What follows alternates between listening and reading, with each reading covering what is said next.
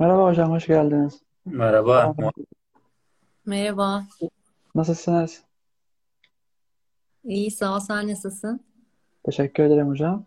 Hoş geldiniz. Teşekkür ediyorum geldiğiniz için, davetimi kabul ettiğiniz için. Biz teşekkür ederiz. Teşekkürler.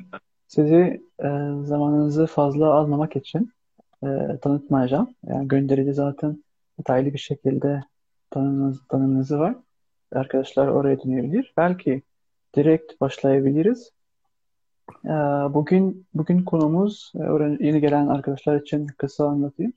Mimarlık, sosyoloji ve kültür üzerinde olacaktır. Ara kesitlerinden bahsedeceğiz ve mimarlar için sosyolojinin önemini ve kültürle ilişkisinden bahsedeceğiz. Belki oradan başlayabiliriz. Yani bir mimar ya da mimarlık öğrenci arkadaşımız diyebilir ki, yani sosyoloji ne alaka diyebilir, ne için, yani ne için faydalı olur, bize nasıl bir katkısı olabilir diye başlayabiliriz belki. Sözü size bırakıyorum. Nasıl bir sırayla başlayalım Muhammed? Ben başlayayım, yoksa yanlış. Olur hocam. Bence ben başlayayım. Tamam. Yani şimdi bir mimar olarak aslında bunun eksikliğini nerede hissetmeye başladığımla ilgili. Şöyle, hani ben İTÜ mezunum aslında. Türkiye'nin hani sayılı mimarlık okullarından birinden mezun oldum.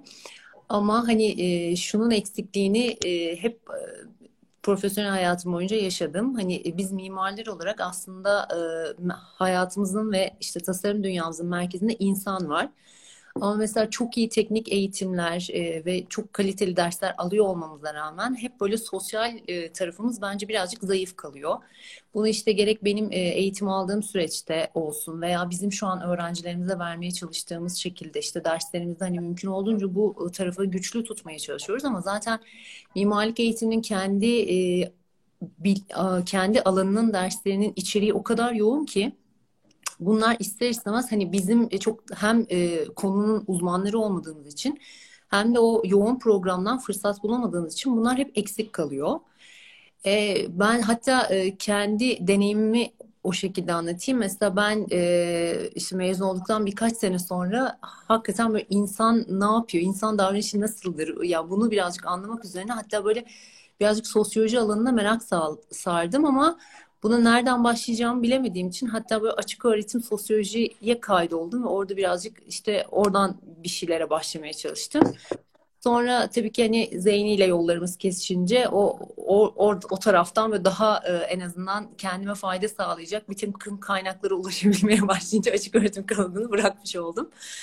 Ama şöyle, hani ben zaten şu an işte yüksek lisans sürecimi tamamladım. Şu anda doktora devam ediyorum ama mesela bütün bu süreçte özellikle akademik hayata devam etmek istiyorsan sosyal bilimlerin ve işte bu sosyolojinin insan davranışını anlamaya yönelik şeylerin ve işte kültürün özellikle mimarlık için ne kadar önemli olduğunu daha da iyi anlıyorsun.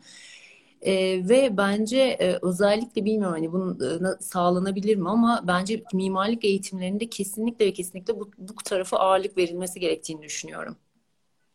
Teşekkürler. Zeyni Hoca. İnternet sorunu var. Evet, internet problemi yaşıyor sanırım. Allah'ım. Peki gelene kadar belki size bir soru daha sorayım. Tabii ki. Le Corbusier'in hani en meşhur sözlerinden ev yaşamak için bir makinedir diyor. Burası insan ve boyutu tamamen ihmal etmiştir. Ondan sonra Türkiye'deki mimari eğitim o okuldan, yani Bauhaus okulundan vesaire etkilendiği için acaba kopmuş. Tamam, tekrar çağırayım. Acaba onun etkisi var mı? Negatif bir etkisi var mı? Ya ben birazcık şeyin de etkisi olduğunu düşünüyorum. Hani bu hani hocalarımızın da söylediği bir şey. Eskiden Türkiye'deki mimarlık eğitimi zaten 5 yılda tamamlanan bir eğitim süreci varmış. Sonra hani orada ne yaşandı bilmiyorum. Benim aldığım eğitim sürecinde de ve şu andaki devam eden süreçte de eğitimler, mimarlık eğitimi 4 yılda tamamlanıyor. Ve zaten bunun aslında yurt dışında bir sürü, özellikle Avrupa'da örneklerini çok iyi biliyoruz. Yani mimarlık eğitimi dediğiniz şey aslında 6 yılda tamamlanan bir şey. Bence bu süreçlerin indirgenmesiyle ilgili olduğunu düşünüyorum. O noktalarda da işte bir şeyler herhalde yani önem sırasına göre işte bir takım teknik dersler daha ön plana çıkarılıp belki bunlar bir tık daha arkaya atılmış olabilir. Teşekkürler. Zeynep Hocam, hoş geldiniz tekrar. Hoş bulduk Muhammed. Ya demin sanki ben bağlantı problemi yaşadım ama umarım ben konuşurken yaşamam. Yaşarsam da arkadaşlar kusurumuza bakmasın. Tekrar bağlanmaya çalışalım olabildiğince hızlı. Şimdi Nihan tabii şeyi anlat. Yani sonuçta senin kitlen biraz daha mimarlık okuyan öğrenciler belki şehir bölge falan. Bu alanla da hani sosyolojiyle münasebetleri de hem işte Nihan anlattığı gibi hem de benim az çok mimarlık camiasından tanıdığım insanlar var. Az çok nasıl bir müfredatları var biliyorum. En azından işte bizim sosyoloji bölümünden ders istediği zamanı hatırlıyorum mimarlık fakültesinin. Direkt mimarlık bölümüne zaten istemiyor. Yani mimarlık bölümünü anladığım kadarıyla ne seçmeli ne de zorunlu hiçbir şekilde bir sosyoloji eğitimi verilmiyor. Ama şehir bölge planlamada anladığım kadarıyla yani 2 ders olsa gerek. O da işte kent sosyolojisi ve belki sosyoloji direkt böyle başlangıç düzeyinde veriliyor. Şimdi bu bence büyük eksik. Sen de zaten hani AGÜ mezunusun değil mi? Mezun oldun bilmiyorum. Olmadı. Tamam.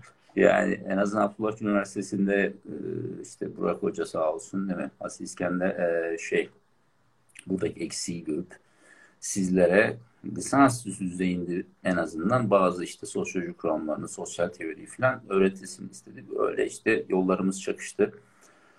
Ve bence de hani şeyi az çok ben bu mimarlık alanında yazılan tezleri falan düşündüğümde ya da gördüğümde hep şeyi görüyorum aslında. Yani burada bozulmaca, üzülmece yok. Mimarlık lisansüstü çalışmaları genelde sosyal bilimlerden bir sömürü gibi oluyor. Yani mevzuya başlıyorsunuz ama mevzunun hep bir tarafında bir sosyal bilimci oluyor. Ya işte Deleuze'cü bir bakış açısıyla mimari deniliyor. Yok işte Foucault'un iktidar anlayışıyla mekan algısı diyor. Daha sayı bir sürü var zaten yanılıyorsam. Yani açıyorsun az çok hani Nihan'ın süreçlerinden biliyorum. Genelde tezler hep böyle sosyal bilimlerden şeyler, kuramlar üzerine, oradaki bazı kavramlar üzerinde yükseliyor. Fakat benim en azından sizleri biliyorum. Yani sizlerle doğrudan ders yaptık. Orada gördüğüm şey ama mimarlık öğrencisi şeyi hiç bilmiyor. Temel olarak sosyoloji neyle ilgileniyor, kültür nasıl bir şey.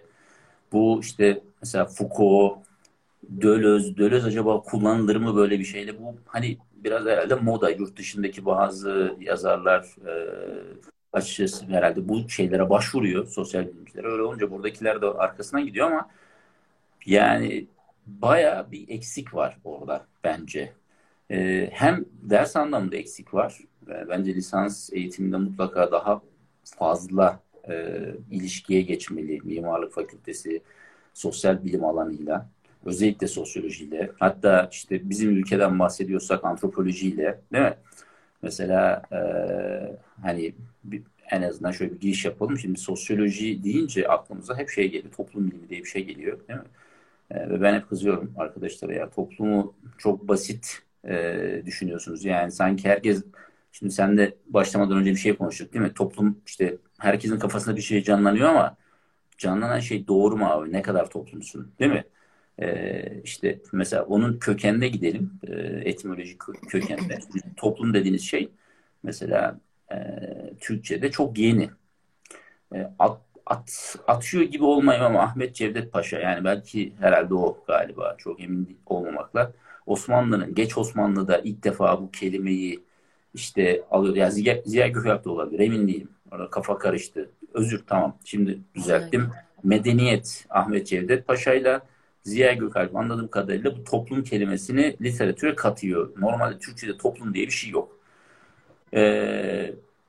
Bir diğer mevzu mesela bizim coğrafyalarda ne var? Belki sen duymuşsundur. İbn Haldun diye bir adam var değil mi? Duydun mu? Tabii ki. Yani Batı dünyası mesela sosyoloji giriş kitaplarında özellikle mesela Ritzer diye bir adam var onun sosyoloji kitabında. Antinik nasıl olabilir emin değilim. Karışıyor bazen. Mesela sosyolojinin işte atası, dedesi gibi az bir şey bahseder girişinde. İbn Haldun'un o meşhur eseri Mukaddime'den. Şimdi Mukaddime'de de şöyle bir şey var. Bu işte Arapçada içtimai diye geçen kelime ama orada mesela uygarlık meselesi amr diye belki sen biliyorsun. Ümran'dan gelen amr köken olarak ele alıyor. Yani şimdi bizim şimdi mesela o bir öğrencim var şu an Mısır'dan gelme, bahsetmiştim sana. O mesela şey diyor, siz nasıl bir sosyoloji eğitimi aldınız dedim. Hocam dedi biz dedi sürekli dedi işte İbn Haldun'u gördük dedi. Şimdi mesela Mısır'da İbn Haldun ağırlıklı bir sosyoloji çok mantıklı. Bizde ise mesela bizim sosyoloji çok batıya dönük. Bizim topraklara dönük değil. Şimdi bizim topraklara dönük olmaması da ya şimdi mesela Mısır'daki ne kadar doğru ne kadar yanlıştır onu bilemem ama biz mesela kafadan şey olduğumuzu düşünüyoruz. Toplum olduğumuzu. Yani şimdi toplumun da hani orijinaline baktığınızda orada şeyi görüyorsun. İfade şu, sosyete.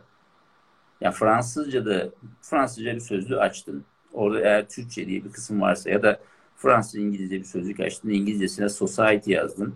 Ya da Türkçesine toplum yazdın. Karşına bakıyorsun Fransız gördüğün şey sosyete. Ama sosyete mesela hiç düşünün. Mesela Türkçe'ye ne kadar hakimsin bilmiyorum. Türkçe'de sosyete deyince ne anlıyorsun? Sosyal mi? Sosyete. Sosyete diye bir şey duyuyor musun? Sosyete. Yani aklıma şey, ben Fransızca biliyorum biraz da o yüzden. İşte sen Fransızca biliyorsun ama Fransızca'daki sosyete anlamıyla Türkçe'deki anlamda değil. Ya belki Türkçe'de şöyle bir şey duymuş olabilirsin. Jet Sosyete diye bir şey duydun mu? Bir dizi vardı. Jet Sosyete diye. Hiç takip etmiyorum. Bu sosyete Fransızca'da şey gibi yani Fransızca'ya çevirirsek yani zaten Fransızca da senin anladığın sosyete zaten toplum demek. Bir arada yaşayan işte birbiriyle bağlantılı olan işte insan topluluğu değil mi? Sosyete. Bizde öyle geçmiyor. Bizde mesela ne diye geçiyor biliyor musun? Yüksek kesim. Ot kütür gibi. Anlatabiliyor muyum? Böyle döle krem tabaka. Evet. Anlatabiliyor muyum? Ha, şimdi çok tuhaf değil mi? Yani Fransızca'da halk için kullanılan terim bizde üst sınıfları tanımlamak için kullanılıyor. Bunun nedeni hiç mesela şu an aklına bir şey geliyor mu? Niye öyle bir şey yapıyoruz mesela? Ya da vakti zamanında mesela biz Fransızcadan çok etkilenmişiz. Mesela sosyoloji etkilendiğimizin birinci örneği. Sosyoloji Fransızca bir kelime. Biz direkt almışız mesela. Türkçe'de kullanıyoruz. Sosyeteyi de almışız ama sosyeteyi alırken Türkçe'ye direkt sosyete diye geçirmişiz. Fakat aslında Fransızcadan alsaydık doğrudan onu toplum diye almamız lazımdı. O ayrı geçmiş. Yani bakıyorsun hem toplum var Türkçe'de hem sosyete var. Ama ikisi Fransızca'da aynı şey.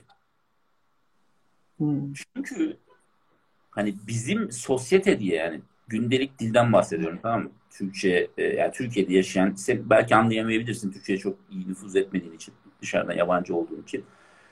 Türkiye'deki insanların sosyeteye böyle bir üst kesim şey yakıştırmasının ana nedeni şu.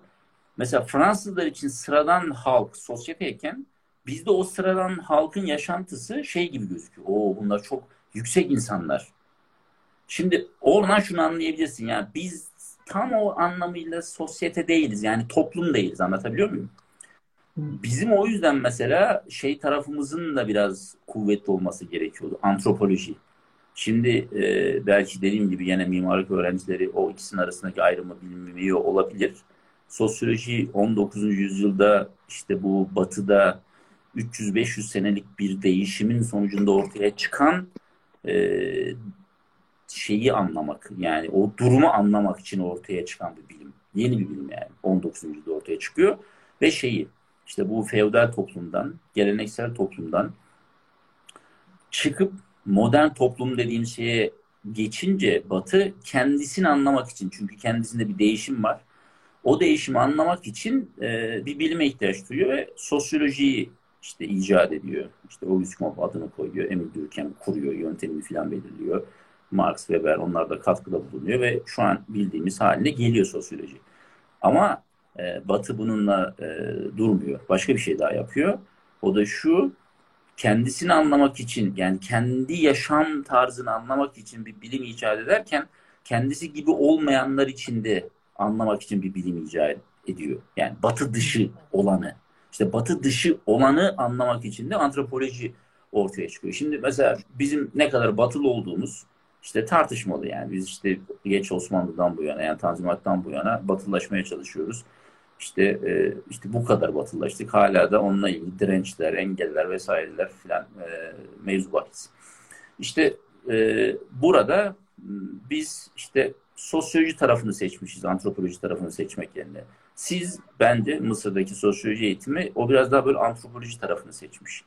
Yani kendisini tam anlamıyla batılı görmediği için İbn Haldun'un ne dediğini anlamak, onlar için kendinden anlamak anlamına gelirken, biz mesela kendimizi anlamak için Batılıların kendisini nasıl anladığına yönelmişiz. İşte orada çeşitli problemler yaşıyoruz gibi bir durumda söz konusu.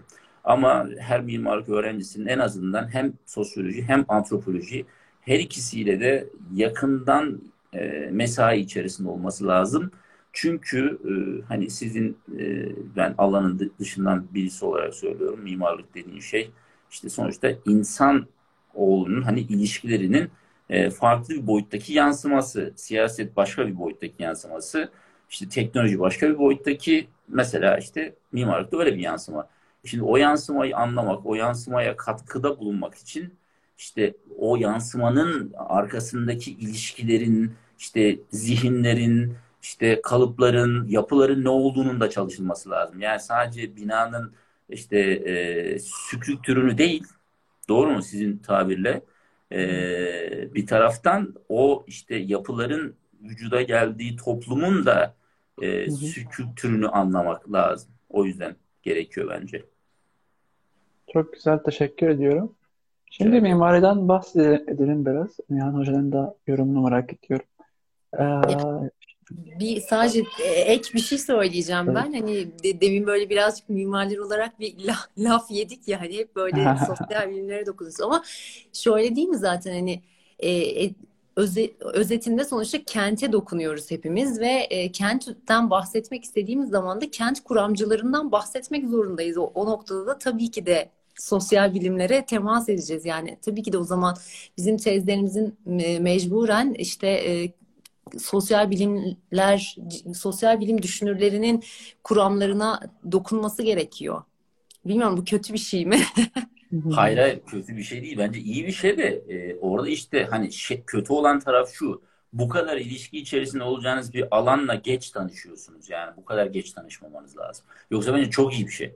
Yani interdisipliner çalışmalar bence işte bizlerin de mimarlık alanıyla temas olması lazım. Ama mesela biz ne yaptık? Bizim lisans programımızda şu aşamada hala aktif olarak hayata geçmese de bir mimarlık tarihi dersi var.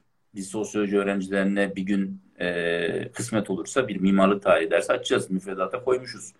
Kent sosyolojisi, kent çalışmaları, ki bu alanda işte atıyorum şehir bölgeden de yardımlar alıyoruz. Ama lisans düzeyinde mimarlık bölümü anladığım kadarıyla ne sizin işte Abdullah Gül Üniversitesi'nde, ne başka kendin söylediğin İstanbul Teknik Üniversitesi'nde filan bile bildiğim kadarıyla şey dersi yok lisans düzeyinde. Yani seçmeli olarak vardı, evet, zorunlu ders olarak yoktu. Evet, yani zorunlu olması lazım. Yani en azından hatta sadece bir ders değil filan, her sene mesela bence ders daha fazla olmalı. Çünkü bak eninde sonunda hani uzmanlık alanınızı elde ettiğiniz şeyleri, tezlerinizi sosyal bilimden yazıyorsunuz ama işte insan ilişkisi nedir, insan ilişkinin içeriği nedir, insanlar nasıl eyler, İnsan kültürü ne demektir? Bu kültür mimariye nasıl yansır? Mesela işte gene değil mi? Öncesinde konuştuk mesela kültür. Herkes böyle sanki ne anlama geldiğini biliyormuş gibi davranıyor diyorsun Muhammed. Sonra soruyorsun mesela kültür ne demek diyorsun. Orada müthiş bir kafa karışıklığı var. Mesela ben işte Muhammed'e şu an soruyorum mesela. Sen kültür deyince ne anlıyorsun Muhammed mesela? Yani bu konuyu örnek verdi. Araştırdım biraz, o yüzden cevap verebilirim. Ya kültür benim için tabii ki bir değerlerin sistemi, yani value system aslında bir toplumun değer sistemi olarak düşünebilirim.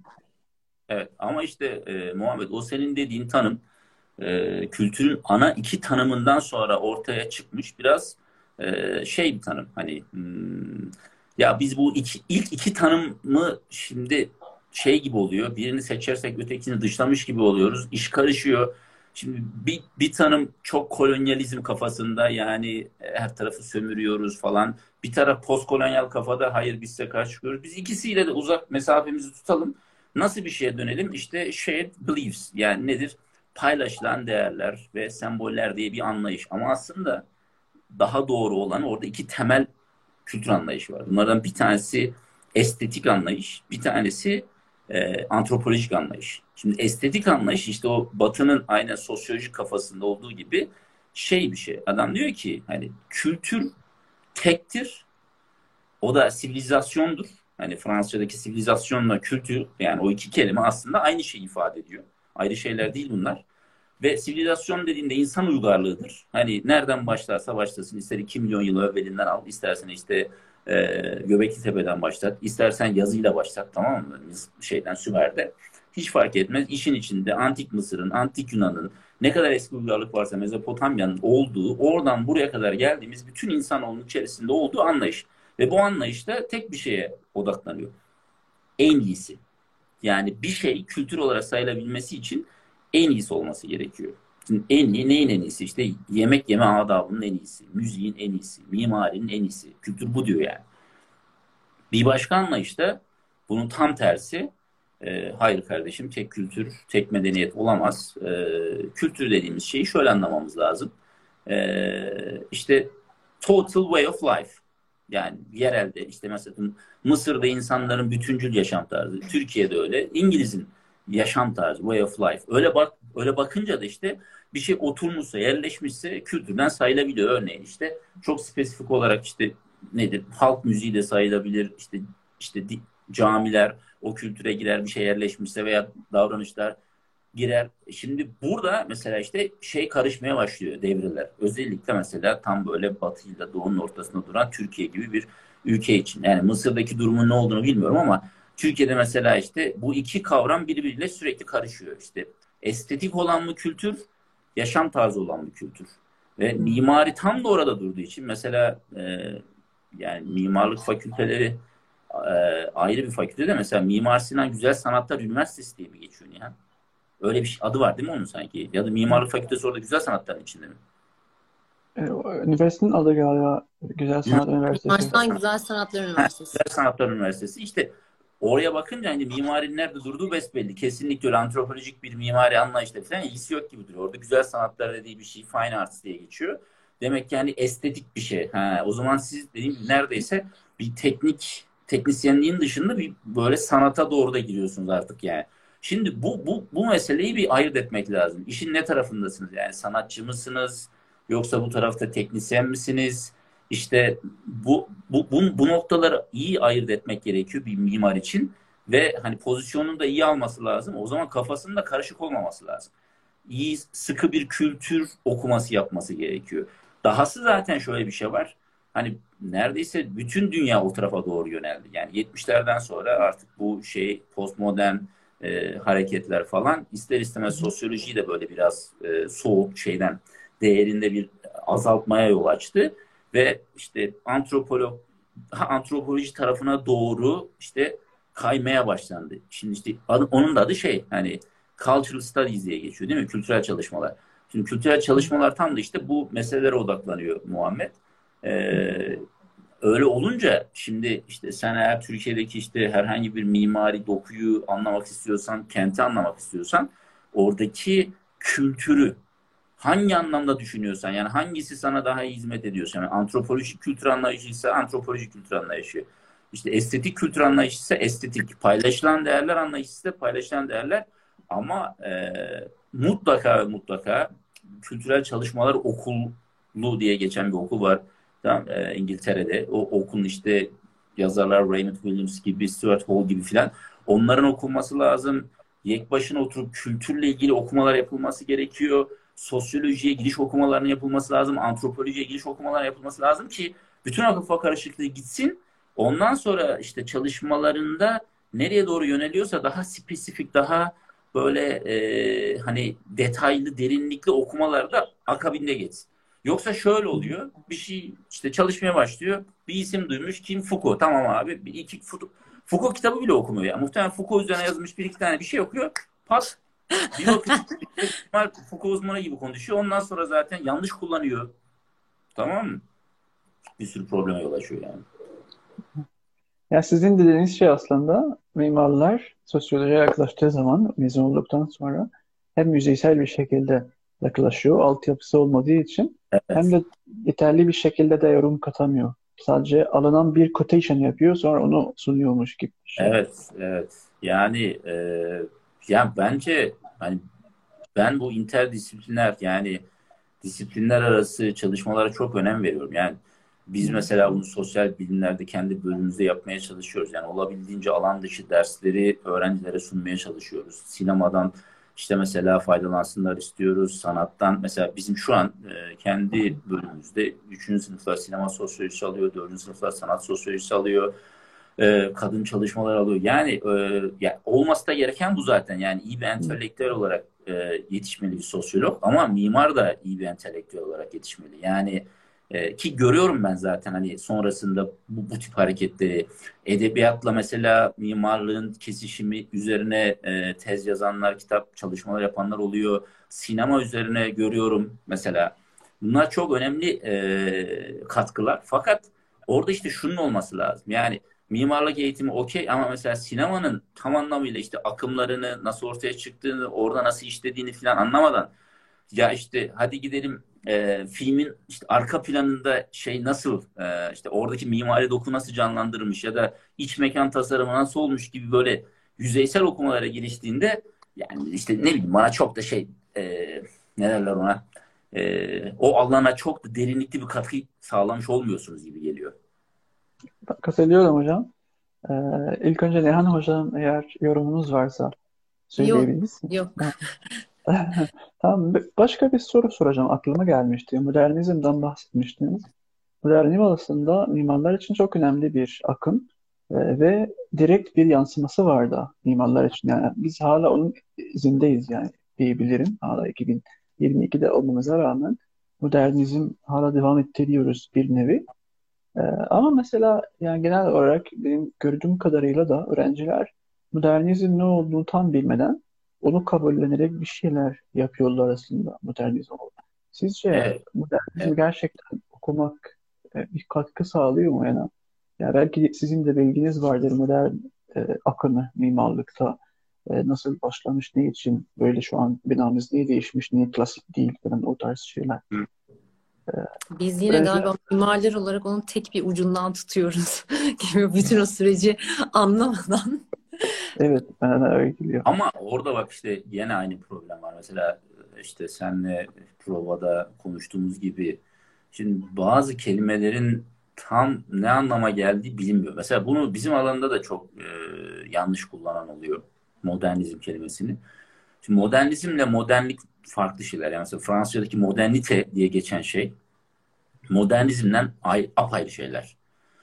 Ya modernizm sonu izimle biten şey aslında bir sanat akımı. Bu sanat akımının işte mimarlıktaki yansıması ile sizin bir mesainiz var modernizm değil mi? Ve bizdeki mesela edebiyattaki modernizmle sanattaki modernizmin yansımaları da apayrı. Ben mesela şey algılayamamıştım. Şimdi modernliğin az çok ne olduğunu biliyorum. Nasıl bir değişime işaret ettiğini de biliyorum. Ne anlama geldiğini de biliyorum ama mesela bu edebiyattaki karşılığının da mantığını anlayabiliyorum. Ama mesela mimarlıktaki mantığı çözemiyorum. Ama muhtemelen o benim zaten mimarlıkla ilgili bir altyapımın olmamasından kaynaklanıyor. Ve işte modernist mimarların ya da işte yani modernist mimarlık eleştirmenlerinin de belki de aktaramadığı şey o bağın tam olarak nasıl işlediği. Belki tam o şeyi anlamadığı içindir. Yani tam o modernin işte arka planına dair de çok bir şey bilmediklerinden diyeyim. Hani şöyle bir yanlış anlaşılma da oluşmasın. Yani yurt dışında muhtemelen bunu çok derinlikli bir şekilde çalışan olmuştur. Yani ben okumamışımdır. Ama ben Türkiye'de az çok hani böyle ilgileniyorum da bu konuda yazanları falan. Orada mesela o şeyi tam bilmiyorlar gibi geliyor bana. Modernitenin ne anlama geldiğini, modernliğin ne anlama geldiğini, oradaki işte temsil meselesini, bu temsilin işte yani yine aynı şeylere geliyor. İşte 70'lerden sonra bilindik toplum algısının değişip işte daha böyle kültürle ilişkili, dille ilişkili yani kültürün en önemli özelliklerin en önemli nesnelerinden bir tanesi dil. O dildeki işte bağlantıların nasıl değiştiği keza işte burada temsilden bahsediyorum. O temsil ister istemez işte mimaride devreye giriyor. İşte geçenlerde işte bir kitap aldık değil mi? Umberto Eco mimaride gösterge bilim diyor. Mesela mimarlar bu çok kullanıyor gösterge bilimi. Ben çok sık denk geldim ama mesela bu gösterge bilimin tam işte kökenlerine gitmiyor. Yani dil kuramlarını bilmiyor. Roland Barthes okumamış, okuduysa da tam anlamamış. Eco'yu hiç okumamış. Yani sadece şey gibi, hani çok ezbere bir iki şeyi, iki bağlantıyı biliyor. Oradan böyle bütün bir şeyi analiz etmeye çalışıyor ama öyle değil ya. Bu yayından sonra son yayın Mimar Sinan'ında. Bilmiyorum. Bence hani biz de böyle bazen şey yapıyoruz. Yok, hani proje yaptıktan sonra konsept ödürüyoruz yani. Hayır, yanlış bir şey söylüyorsan düzeltin. Yani gerçekten gösterge bir o kadar basit. Şu bence bir gerçek yani. Hani işte baştan beri konuştuğumuz bir şey. Aslında hani o lisans eğitiminin bir parçası olması gereken o sosyal bilimlere biz gerçekten hani yüksek yani lisansüstü eğitimde birazcık daha işin içine girmeye başlayınca o zaman da işte bir şeyler gerçekten tam anlamıyla özümsenmeden kaldığı için evet hepsine sadece böyle bir dokunuyoruz galiba. Bence o bizim alanın gerçekten en büyük eksiği ve sıkıntısı. Ya bence dediğim gibi şimdi mimar, ben şunu tavsiye ediyorum mimarlık öğrencilerine. Yani evet şu an günümüzden bakınca mimarlığın artık böyle çok hani sanatçı tarafı kalmamış gibi. Yani sizi öyle bir alana sıkıştırmışlar ki yani bildiğin ne diyorlar? Teknisyen gibi bir şeye dönüştürmüşsünüz. Bence o hani piyasaların sizi zorladığı kısmı bir kenara bırakıp tamam, ona yapabilecek bir şey yok. O başka bir olay. Ama sanki daha ideal bir evrende yaşıyormuş gibi hareket etmelerine ve kendilerini bence bir miktar sanatçı gibi görmeleri lazım. Yani güzel sanatlar, Mimar Güzel Sanatlar Üniversitesi ifadesinde geçtiği gibi. Bence kişinin, mimar olan arkadaşların kendisini bir sanatçı olarak görmesi ve o alanda sıkı okumalar yapması gerekiyor. Yani birazcık sanat nedir? İşte o alandaki en önemli makaleler, işte sanat sosyologlarının yazdığı temel eserler, buralara biraz dönüp yani işte o estetik tarafı iyice bir anladıktan sonra bence şeye doğru gitmeleri gerekiyor. Ya işte klasik mimari nasıl bir şey, modernist mimari nasıl bir şey, postmodernist mimari nasıl bir şey. Mesela ben şeye inanamamıştım yani işte siz mimarlara ders verdiğimde birkaç senedir, herhalde 4-5 sene oldu.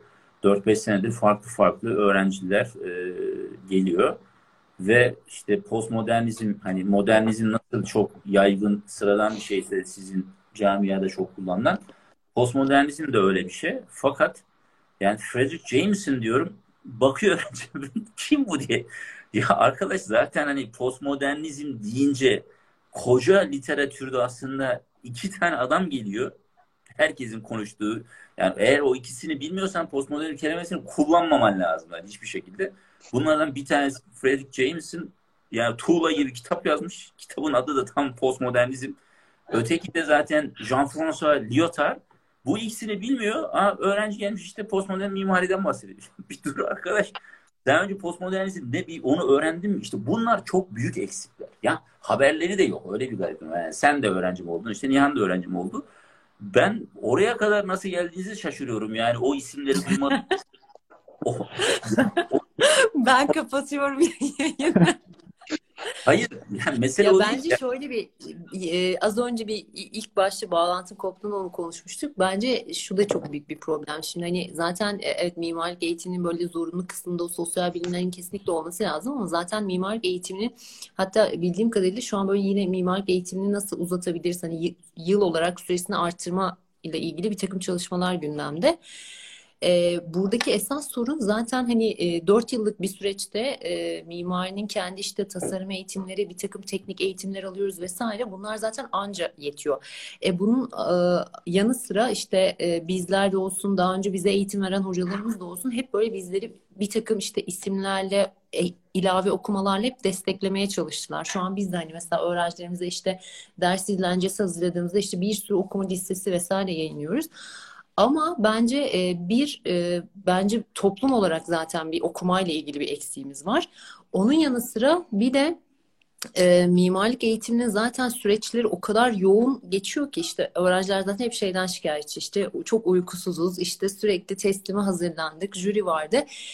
Bir yandan işin içinde bunlar olunca zaten okumayı da sevmeyen bir toplumuz. Kimse o kişisel gelişim kısmı, hani deminden beri bahsettiğin şey aslında kişisel gelişime de giriyor bir yandan ama kimse o tarafı doldurmaya ya vakit bulamıyor ya da zaten hani varsa da vakti belki de onu başka şeylere ayırmayı tercih ediyor. Ya anlıyorum da işte o zaman da ne oluyor? Yani mimarlık öğrencisi de kendisini bizim işte Türkiye'de işte demin anlattığım sosyete ve toplum arasındaki ikilem gibi, sanki olmayan ayrım gibi, buranın mimarlık öğrencileri de yani batıdaki mimarlık anlayışıyla eğitiliyor. Ondan sonra burada işte AutoCAD teknikeri olarak işte işlev görüyor. Bu gibi garip bir şey yaşıyor. Değil mi? Zıt iki dünyayı yaşıyor. O zaman orada temel bir problem var demektir. Yani sen şimdi öğrenciyi eğitiyorsun ama öğrenciye mesela işte hep konuştuğumuz meseleler değil mi? Balkonlu salona katan ya mutfağa katan insanın kafasını anlamadan onun mimarisini nasıl anlayacaksın? Ya da nasıl bir mimari sunabilirsin? Oradaki mimariye nasıl bir katkıda bulunabilirsin? Yani gene orada bir işte ayrım var, temel bir ayrım. Şimdi o gördüğün çirkinlikler mesela mimari kültürün bir unsuru sayılacak mı? Antropolojik olarak baktığımızda hani sonuçta bizim yaşam tarzını oluşturuyor bunlar. İşte evlerimiz niye öyle, işte bu balkonlar niye kapatılıyor, evin içindeki tadilatlar ya da ben mesela hep konuşuyoruz ya, eskiden kafaya takmıştım. Yani yani Türkiye'deki bir yerleşkeye, hani Türk mimarisi denilen bir şey varsa onun şöyle bir şey olduğunu hep düşünmüşümdür. İşte bir kenti işte girişteyken böyle sıvasız işte tuğlalı evler görüyorsun falan filan ya, böyle hep anlarsın yarım kalmış. Ya da hep de işte geyini yapıyorum ben, Aravena diye. Aynı o şekil yani işte o işte şeyin kullanıcılarının kendi yerel dokunuşlarıyla ortaya çıkan şeyi ben mesela yerel mimari olarak tanımlıyorum. Bakınca aslında çok iyi yansıtıyor. Ama sen bir taraftan olayın işte estetik tarafında kalıyorsun. İşte o kafa karışıklığının giderilmesi lazım. Yani senin için mimarlık ne? Mimari kültür deyince işte o batının işte çok diyor mu? Ben alan adam değilim biliyorsunuz işte. Yok doğru sütunlarıydı, yok klasik akımdı, yok modernist binalar, postmodern bina. Onlar mı gelmesi gerekecek? Yoksa işte bizim Türklerin evini işte dışarıdan merdivenle geçirip üstünü kapatıp garip garip şeyler yapıyor. Onu mu anlamak gerekecek? Bence ikisini de anlamak gerekmeli. Hatta mümkünse bu tarafı anlamak lazım. Yerelde niye böyle şeyler oluyor diye. Onu anlamak için de arkadaş yani halkın nasıl yaşadığını anlaman lazım. Kafasını anlaman lazım. Nasıl eylediğini anlaman lazım. Yani bunu anlamazsan ya şey gibi bir şey oluyorsun işte. Sen başka bir ortamda yetişiyorsun. Sonra seni hiç bilmediğin bir ortama bırakıyorlar. Ondan sonra müteahhit ne istiyorsa onu yapan adama dönüşüyorsun. Tabii ki aldığımız yani kültür, işte bir takım mimari tarihi dersleri falan alıyoruz ama genel anlamda aldığımız kültür zaten Avrupa'dan, yine aslında sosyoloji mantığıyla Avrupa'dan devşirdiğimiz bir kültür ve işte ona göre işin doğrusunu öğreniyorsun aslında, ne olması gerektiğini. Ama evet, sıkıntı yaşanan nokta ne? İşte onu buradaki kültüre adapte etmeye çalıştığında işte arada bir takım işte belki de hani kullanıcıyla işte mimarın ya da üreticinin kesişim noktalarında farklı arayüzler çıkmaya başlıyor bu sefer. Evet. Bir sorun var aslında burada. Onu da eklemek istiyorum. Yani arkadaşlarımla tartışıyoruz genelde. Biz mimar olarak bizim estetik anlayışımız çok farklı halktan. Yani biz bir şeyi çok beğeniriz. Brüt beton olsun veya hani malzemelerin böyle işte şey bahsettiğim şey olarak estetik kültür ve antropolojik kültür tam da böyle bir şey işte. İşte tamam bak, siz o tarafta değilsiniz, o zaman onun okumalarını yapmanız lazım. Yani çok sıkı okumalar. Ve işte hani şey diyeceksin, ben piyasada bir meslek olarak bunu icra etmiyorum da ben daha sanatçı kafasındayım. Yani sanatçı kafasındayım deyince de işte orada sanat okumaları yapman lazım. Ama onu da yapmıyorsun. Yani sana sadece mimarlık alanına sıkışıyorsun. Onun arkasındaki ya biz mesela hep konuştuğumuz şey şu oluyor. Mesela edebiyat için de aynı şey var. Sinema için de aynı şey var. İkisinin de örneğini vereyim. Mesela işte değil mi? Bizim mesela roman var. İşte yerli roman. İşte okuduğunu bilmiyorum. Okuyabiliyor musun? O kadar Türkçen var mı Muhammed bilemiyorum ama çok işte klasiklerimiz var. Şu var, bu var. Ama baktığında işte roman da aslında ecnebi icadı bir şey. Yani senin topraklarında doğmuş bir form değil. Şimdi bu formu sen dışarıdan alıyorsun. Keza işte atıyorum mimarlık da evet belki yani sonuçta antropolojik olarak bakarsan senin topraklarında doğmuş bir şey var. Yani Göbektepe orada değil mi? Bu topraklarda işte atıyorum bir şey var. Orada bir hani mimari bir uygulama var aslında. Ama sen onu bırakıp işte ne tarafa gitmişsin? İşte estetik kültür anlayışındaki mimari tarafına gidince burayla çok alakan kalmamış. O zaman bu tarafın işte şeyini de yapmıyorsun, okumalarını da yapmıyorsun. Bu tarafa dönüp bu tarafın okumalarını da yapmıyorsun. Böyle çok şey bir alana, kısır bir alana sıkıştırılmışsın. Orada işte aynı kavramlarla, ifadelerle dönüp dolaşan bir şeye dönüşüyor bu. Stil meselesine dönüşüyor. Oysa ki şeyi anlamak lazım. Yani işte klasik mimari denilen şey batıda nasıl çıkmış, işte modernizm nasıl çıkmış, bunun edebiyattaki yansıması ne, sinemadaki yansıması ne, temsil dünyasının yansıması ne. Eğer o değilse bu tarafa geçip okumaları yapman lazım. Bunların hiçbirini yapmadığında aslında başta söylediğin gibi Muhammed, yani iyi de analiz, ya da sen mi söylemiştin yani hatırlamıyorum, iyi de analiz yapamamaya başlıyorsun. Anlamadığın gibi. Ya yani bir iki şey burada. Onu da analiz edemiyorsun sonrasında. Burada çok büyük bir dilema var. Bunu da sormak istiyorum. Ben Romanya'daydım. Erasmus yapmıştım orada. Ve Alman bir arkadaşımla tanıştım. Mimar değil kendisi. Normal bir yani artık. Ne okuduğunu hatırlamıyorum. Bir yere gitmiştik. Sonra bana dedi ki Romanya'daki binalar çok garip. Neden dedim. Dedi ki her yer boyanmış. Benim şehrim de öyle değildi. Her bina tuğla. Yani öyle tuğla halinde bırakıyorlarken çok boyanmış. Ben rahatsız oluyorum falan bu tarz şeylerden diyor. Benim aslında sormak istediğim şey şu. Şu an biz sosyoloji okusak bile biz Batı sosyolojisini okuyoruz. Evet. Sonra bizim buradaki topluma uygulamaya çalışıyoruz. Yine de farklı bir şey çıkıyor. Burada Türkiye'deki... Ben tam işte orada şunu söylemiştim. Kültür okuması yapmak lazım. Yani dediğim gibi artık yani şu anki sosyoloji de aslında ona döndü gibi, antropoloji de döndü gibi. Yani bu kültürel çalışmalar meselesi önemli.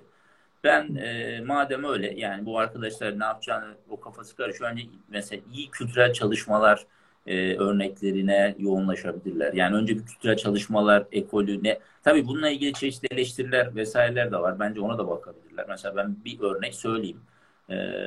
Bence çok faydalanırlar. Kitap okumaktan hoşlanan bir millet değiliz zaten. Ama en azından YouTube'da video izleyebilen bir millete dönüştük bence. Çok iyi bir kültür analizcisi var.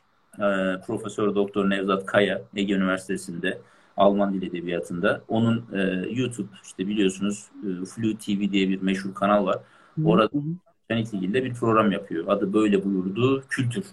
Muazzam bir seri bu. Mesela bu seriyi mutlaka baştan sona bu arkadaşların izlemesi lazım. Mimarlık öğrencisi arkadaşlar. Yani okumadan evvel mesela önce bir kültür mevzularına bu hoca üzerine bir girsinler ve orada mesela işte çok güzel eleştiri de yapıyor Nevzat Hoca. Diyor ki işte kültürel çalışmalar arasında bir tür saçmalık diyor. Ama bence niye saçmalık dediğinin öncesinde kültürel çalışmalar ne ona baksınlar. O öven tarafta ise sen diyorsun ya işte bize Batı sosyolojisi görüyoruz ve Batı mimarisi görüyoruz. Tam bunlar okey. Bu tarafa dönün anlamında söylüyorum. İşte bir sosyolog var. Yani Profesör Doktor Besim Dellaloğlu emekli oldu. Besim Dellaloğlu'nun çalışmaları var. Çok hoş. İşte bir tanesi kültürel çalışmalar ansiklopedisi var. Harika bir ansiklopedi. Yani şunun için söylüyorum onu. Hoca oturmuş.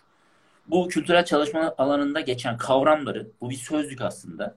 Kendince kendi yorumlarını daha fazla tabii ekleyerek açıklamaya çalışmış ve muazzam da olmuş. Yani sıkıcı bir sözlük değil. Harika bir sözlük. İşte medeniyet nedir? Kültür nedir? Kültürel çalışmalar nedir? Sosyoloji nedir? Efendim işte roman nedir? Kitap nedir? Bunların hepsini böyle 5-10 sayfada anlatıyor hoca. Ben öncelikle mesela o kitabı okumalarını tavsiye ederim. Bir de o dediğim seriyi YouTube'dan mutlaka izlemeleri lazım. Besim Dellaloğlu ve Nevzat Kaya. Yani ikisini de takip etseler olur bu meselelerde. Ya zaten şöyle bir şey değil mi? Bence hani sadece mimarlık eğitimi için söylememek lazım. Aslında bütün işte yüksek öğretim sürecinde bütün bölümlerin her bilimin vermeye çalıştığı şey aslında bir genel bir kültür diyeyim ya. O alana yönelik genel bir işte bakış açısı, genel bir kültür Ama işte öğrencilerin bir noktadan sonra artık kendi kişisel gelişimleri için gerçekten hani o araçlar neyse, evet, günümüzde artık şey gerçekten o sosyal medya olsun, işte bu YouTube gibi şeylerden bilgiye çok daha kolay ulaşılıyor. Hani okumaktan evet sıkılıyorsak öncelikle okumak, ama galiba işte onu da yapamıyorsak artık o bilgiyi ulaşmanın ve bilgiyi daha derinleştirmenin bir sürü yöntemi var. Artık o bir yerden sonra öğrencilerin kendisine kalıyor aslında. Tabii. Çünkü bir üniversite eğitimi her şeyi tamamen veremez zaten. Hatta bizim bir hocamız vardı, Deniz Aslan, buradan kulaklarını çınlatmak istiyorum. Daha birinci senemizde ilk dönemde bize şey söylemişti zaten hani. Artık üniversitesiniz, size hayatınız boyunca bundan sonra kimse bir şey öğretmeyecek. Ne öğrenecekseniz kendiniz öğreneceksiniz dedi. Gerçekten hani benim hala böyle kulağıma küpedir. Ki ben kendi adıma açık bir itirafta bulunayım. Ben öğrenciyken hani bu kadar bilinçli değildim mesela.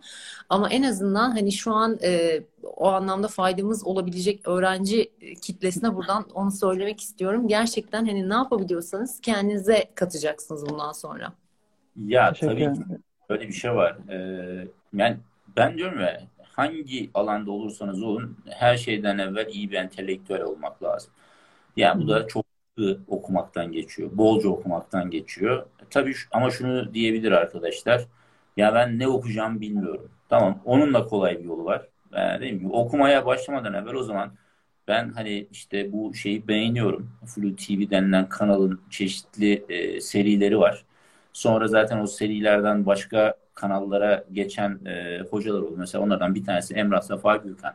Şimdi iyi bir mimarlık öğrencisinin iyi tarih de bilmesi lazım. Şimdi tarih, yani zaten sosyoloji bilmedikleri gibi ben tarih de bildiğini zannetmiyorum. Belki bir miktar mimarlık tarihi biliyorsunuz. Ama yani işte bu sosyolojinin en önemli kısımlardan bir tanesi işte geçmişteki sosyoloji bir tarafıyla baktığınızda. Şimdi o tarihi de bilmek lazım. İşte buradaki eksiği mi gidereceksiniz? Tamam, o zaman... İşte bir grup şey var, olmaz öyle saçma tarih diye seri var. Emrah Safa Gürkan'ın işte bu kanalda yaptığı. Sonra gitti Ekşi Sözlük'ün kanalında gene bir miktar daha tarihle ilgili program yaptı. Şimdi kendi kanalını kurdu YouTube'da, Omnibus diye. Mesela onu takip edebilirsiniz. Çok sağlam bir tarih okuması yapıyor hoca. Metni de bol. Keza dediğim gibi Nevzat Kaya'nın işte bu kültür serisini takip etsinler. Ayrıca hocanın kendi kanalı var. Kendi kanalında yüzlerce mitoloji okuması yapıyor hoca. Kültürel çalışmalarla ilgili bir şeyler anlatıyor.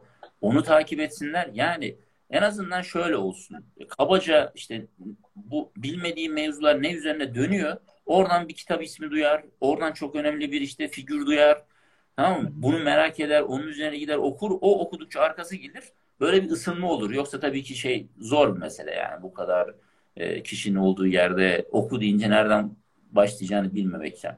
Hele de zaten alana yabancıysan. Mesela buraları biraz şey yapabilirler, evet, karıştırabilirler. Yani Nihan'a katılıyorum ben o anlamda. Yani demin işte tesadüfen yorumlardan bir tanesini gördüm. Bir arkadaş ya mimarlık okullarının ama kütüphaneleri çok zayıf dedi. Bir tek onu gördüm zaten. Ya zayıf olabilir, evet, Türkiye'deki birçok okulun zaten kütüphanesi zayıf. Ama ya şimdi internet öyle bir şey biliyorsunuz yani. Hemen hemen her kitabı buluyorsunuz zaten. Ama orada tek bir problem var işte. Ben bizim yani memleketin öğrencileri için söylüyorum. Arkadaşlar yabancı dil bilmeniz lazım.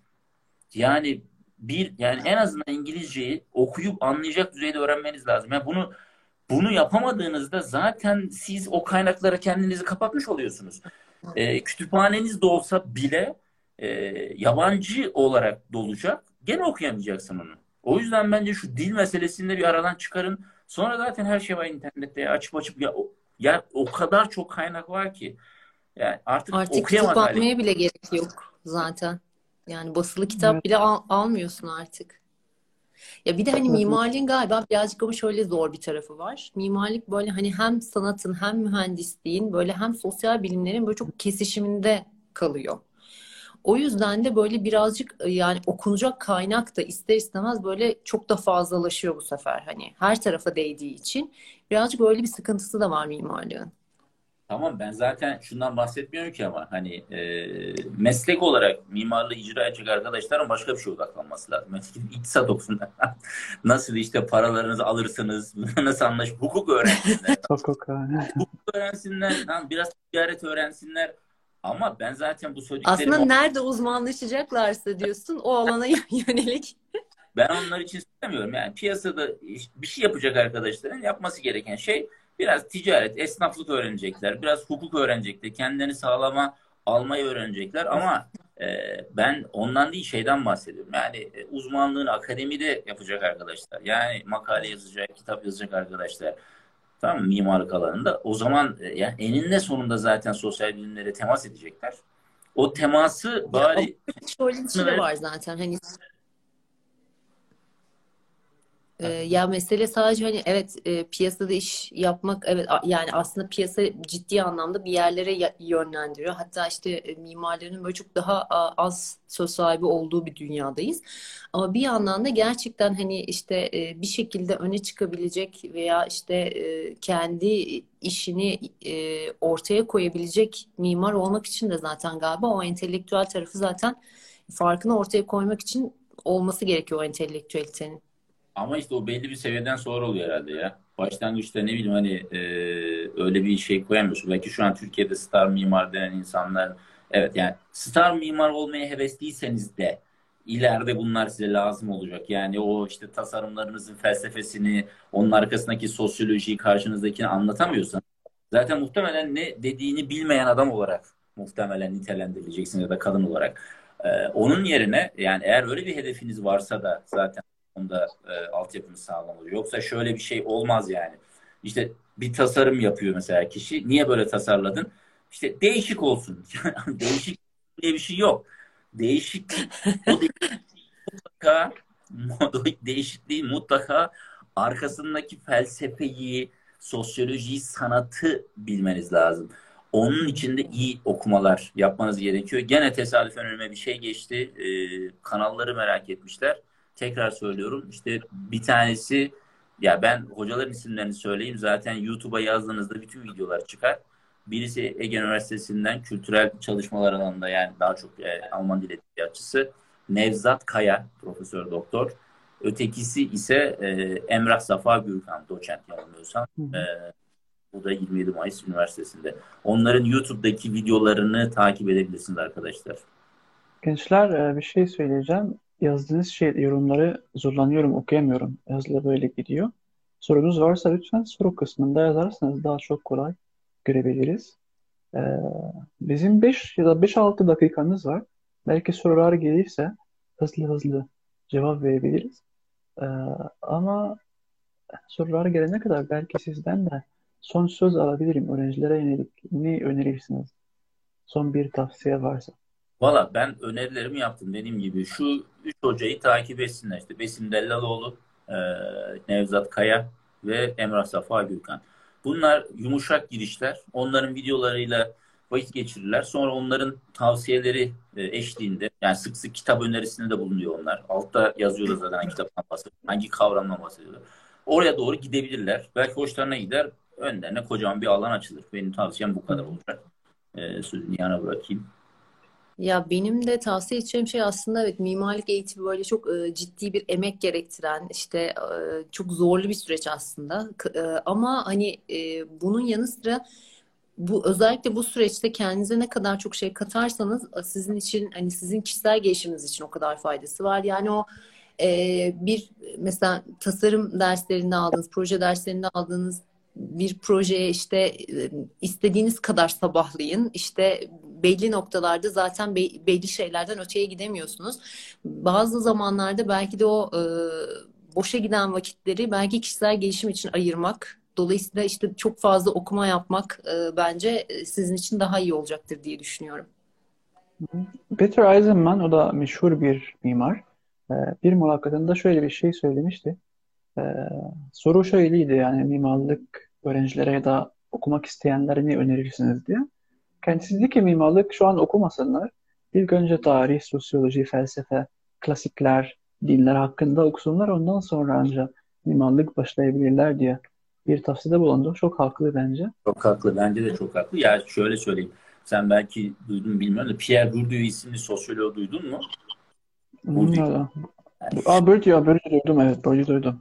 Diyor. Tamam mesela Bourdieu'nun... Derste duymuş olman lazım öncelikle. meşhur bir işte kavram var değil mi? Habitü Fransızcası ya da bizdeki adıyla habitus. mesela habitus'un ortaya çıkma arkasındaki kitap ne biliyor musun Muhammed? Erwin Panofsky'nin Gotik Mimari kitabı. Yani adam şeyi iddia ediyor. Ortaçağ skolastizmle gotik mimarinin doğrudan ilişkisi olduğunu söylüyor. Buradan hareketli habitus denilen kavramı ortaya çıkarıyor. Gidiyor Cezayirlilerin ev planlarını inceliyor bak. Cezayir'deki Kabile isimli şeylerin, halkların ev planlarını inceliyor. Ev planlarının onlardaki şeref duygusuyla doğrudan alakası olduğunu ortaya koyuyor. Şimdi bak böyle bir ilişki var ama dediğim gibi o tarafı sanki mimarlık gözünü kapatmış gibi. Ben o tarafla ilgilenmiyorum. Ben işin daha teknik boyutunu burada takılıyorum falan gibi. Ya Bruno Zeffi o da bir teorist, mimari bir teorist. Kendisi şey diyor. İlahi komedi mi Türkçe çevirisi? İlahi komedi. Diyor ki ilahi komedi okullarda 2 yılda falan öğretiliyormuş. Ama mimarlık tarihi bir dönemde öğretiliyor ya da 2 dönemde öğretiliyor. Diyor ki biraz saçma bir durum ya oydu. Yani evet. Katılıyorum sizinle tabii ki ama yani ama işte 4 bahsettiğim yıldan... şey gibi işte 4 yıllık süreçte evet. O kadar çok verilecek eğitim var ki ya isterseniz o mimarlık evet. Tarihinde de olsa işte yapı derslerinde de olsa her birinde birazcık o kültür verilmeye çalışıyor. Onun üstüne artık öğrenci hani gerçekten hangi alana ilgiliyse onun üzerinde kendini artık geliştirmesi gerekiyor. Bütün eğitim verilmesi mümkün değil. Mümkün değil tabii ki aynen. Katılıyorum tamamen. Yani vallahi benim için çok güzel, keyifli ve faydalı bir yayındı. Arkadaşlar da fikirlerini yazabilirler. Ve Zeyni Hoca kendisi bana dedik yani eğer arkadaşlar da isterlerse belki devamını getirebiliriz. Ara sıra böyle bu tür konuları konuşabiliriz. Bizim için de çok faydalı ve ufuk açıcı olur aslında. Sizin için de uygunsa. Öğrenciler de istiyorlarsa tabii bana yazabilirsiniz. Ben de iletirim hocalarıma. Zamanı kalmadığı için Instagram'ın süresi kısıtlı. Yani kapanacak. Yüzümüzü kapanmasın diye. Biz şey yapalım. Teşekkür ederiz Muhammed. Çok keyifli dediğim gibi. Bize tanıdığın için teşekkür ediyoruz. Estağfurullah ben teşekkür ederim hocam. Ve izleyici arkadaşlar çok memnun oluruz diye bir yorum geldi. Çok iyi olur. Evet süper. Evet o zaman ara sıra çok isteriz. Güzel bir olumlu yorumlar var inanıyorum. Zeyni Hocam yayınımızı izlemek... Zeyni Hoca'nın öğrencileri hep istiyorlar. Derslerde de bu kadar verirsinler mi? Evet. O da kızıyor. Dersleri dinlemeyi buralarda yani izlemek bilmiyorum ben de. Derslerimi dinleyin arkadaşlar. Ben daha mimarlık faydalansın diye uğraşıyorum burada. Teşekkürler hocalarım. Size hayırlı akşamlar diliyorum. Görüşürüz. İyi akşamlar. Görüşmek üzere. İyi akşamlar.